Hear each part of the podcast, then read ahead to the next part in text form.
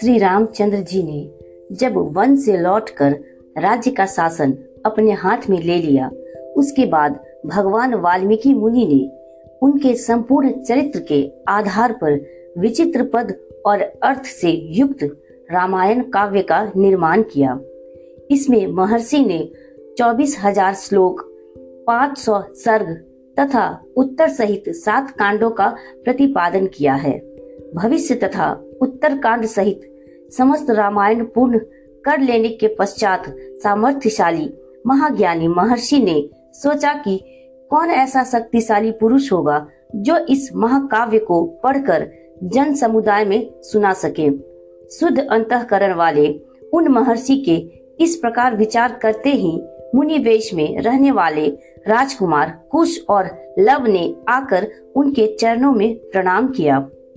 राजकुमार कुश और लव दोनों भाई धर्म के ज्ञाता और यशस्वी थे। उनका स्वर बड़ा ही मधुर था और वे मुनि के आश्रम पर ही रहते थे। उनकी धारणा शक्ति अद्भुत थी और वे दोनों ही वेदों में पारंगत हो चुके थे।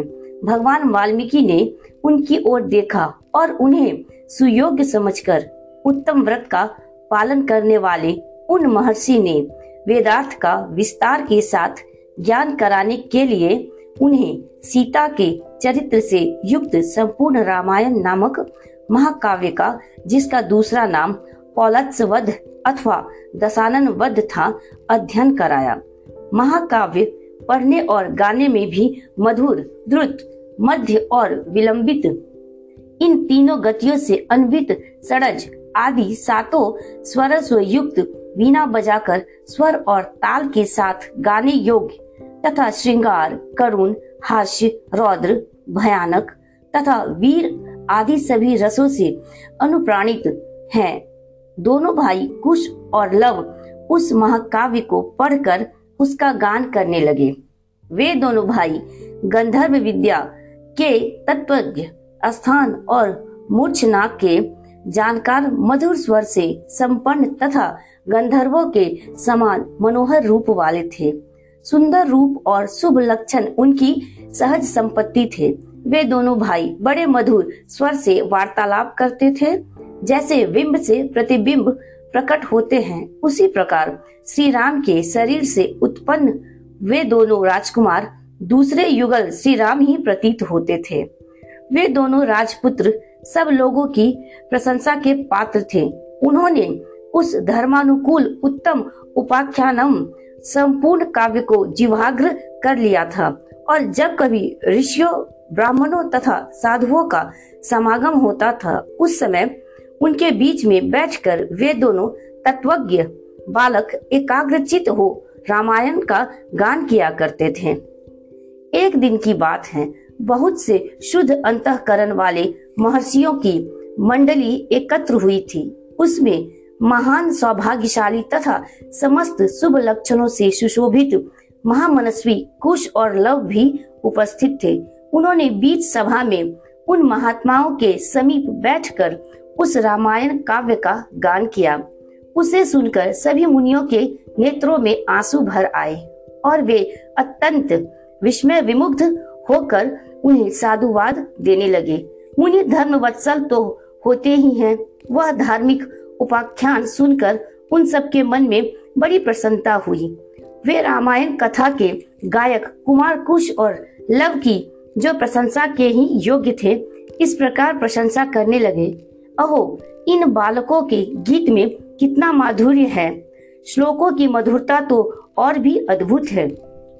यद्यपि इस काव्य में वर्णित घटना बहुत दिनों पहले हो चुकी है तो भी इन दोनों बालकों ने इन सभा में प्रवेश करके एक साथ ऐसे सुंदर भाव से स्वर संपन्न राग युक्त मधुर गान किया है कि वे पहले की घटनाएँ भी प्रत्यक्ष सी दिखाई देने लगी है। मानो अभी अभी आँखों के सामने घटित हो रही हो। इस प्रकार उत्तम तपस्या से युक्त महर्षिगण उन दोनों कुमारों की प्रशंसा करते हैं और वे उनसे प्रशंसित होकर अत्यंत मधुर राग से रामायण का गान करते थे। उनके गान से संतुष्ट हुए किसी मुनि ने उठकर उन्हें पुरस्कार के रूप में एक कलश प्रदान किया। किसी दूसरे महायशस्वी महर्षि ने प्रसन्न होकर उन दोनों को वल्लकल वस्त्र दिया। किसी ने काला मृग चर्म भेंट किया तो किसी ने यज्ञोपवित एक ने कमंडलू दिया तो दूसरे महामुनि मुज्जी की मेखला भेंट की। तीसरे ने आसन और चौथे ने कौपिन प्रदान किया। किसी अन्य मुनि ने हर्ष में भरकर उन दोनों बालकों के लिए कुठार अर्पित किया। किसी ने गेरवा वस्त्र दिया तो किसी मुनि ने चीर भेंट किया। किसी दूसरे ने आनंद मग्न होकर जटा बांधने के लिए रस्सी दी तो किसी ने समिधा बांधकर लाने के लिए डोरी प्रदान की। एक ऋषि ने यज्ञ पात्र दिया तो दूसरे ने काष्ट भार समर्पित किया। किसी ने गुलर की लकड़ी का बना हुआ पीढ़ा अर्पित किया। कुछ लोग उस समय आशीर्वाद देने लगे। बच्चों, तुम दोनों का कल्याण हो। दूसरे महर्षि प्रसन्नता पूर्वक बोल उठे, तुम्हारी आयु बढ़े। इस प्रकार सभी सत्यवादी मुनियों ने उन दोनों को नाना प्रकार के वर दिए। महर्षि वाल्मीकि द्वारा वर्णित। यह आश्चर्यमय काव्य परवर्ती कवियों के लिए श्रेष्ठ आधारशिला है।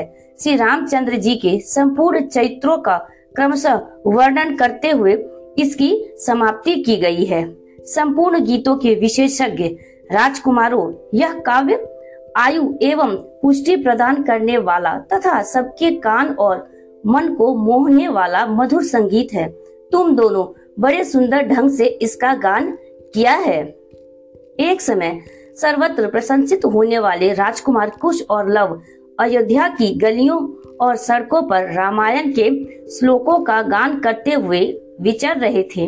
इसी समय उनके ऊपर भरत के बड़े भाई श्री राम की दृष्टि पड़ी। उन्होंने उन समादर योग्य बंधुओं को अपने घर बुलाकर उनका यथोचित सम्मान किया। तदंतर शत्रुओं का संहार करने वाले श्री राम सुवर्ण में दिव्य सिंहासन पर विराजमान हुए। उनके मंत्री और भाई भी उनके पास ही बैठे थे। उन सबके साथ सुंदर रूप वाले उन दोनों विनयशील भाइयों की ओर देखकर श्री रामचंद्र जी ने भरत, लक्ष्मण और शत्रुघ्न से कहा ये देवता के समान तेजस्वी दोनों कुमार विचित्र अर्थ और पदों से युक्त मधुर काव्य बड़े सुंदर ढंग से गा कर सुनाते हैं। तुम सब लोग इसे सुनो, यो कहकर उन्होंने उन दोनों भाइयों को गाने की आज्ञा दी। आज्ञा पाकर वे दोनों भाई वीणा के लय के साथ अपने मन के अनुकूल तार एवं मधुर स्वर में राग अलापते हुए रामायण काव्य का गान करने लगे। उनका उच्चारण इतना स्पष्ट था कि सुनते ही अर्थ का बोध हो जाता था। उनका गान सुनकर श्रोताओं के समस्त अंगों में हर्ष जनित रोमांच हो आया तथा उन सबके मन और आत्मा में आनंद की तरंगे उठने लगी। उस जनसभा में होने वाला वह गान सबकी श्रवणेन्द्रियों को अत्यंत सुखद प्रतीत होता था।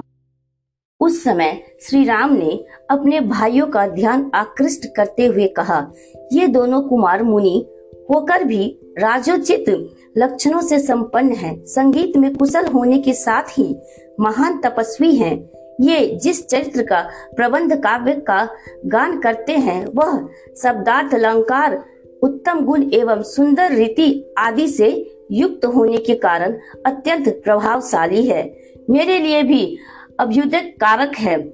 ऐसा वृद्ध पुरुषों का कथन है। अतः तुम सब लोग ध्यान देकर इसे सुनो।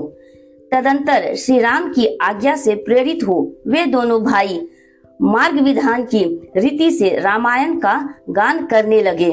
सभा में बैठे हुए भगवान श्री राम भी धीरे धीरे उनका गान सुनने में तन्मय हो गए।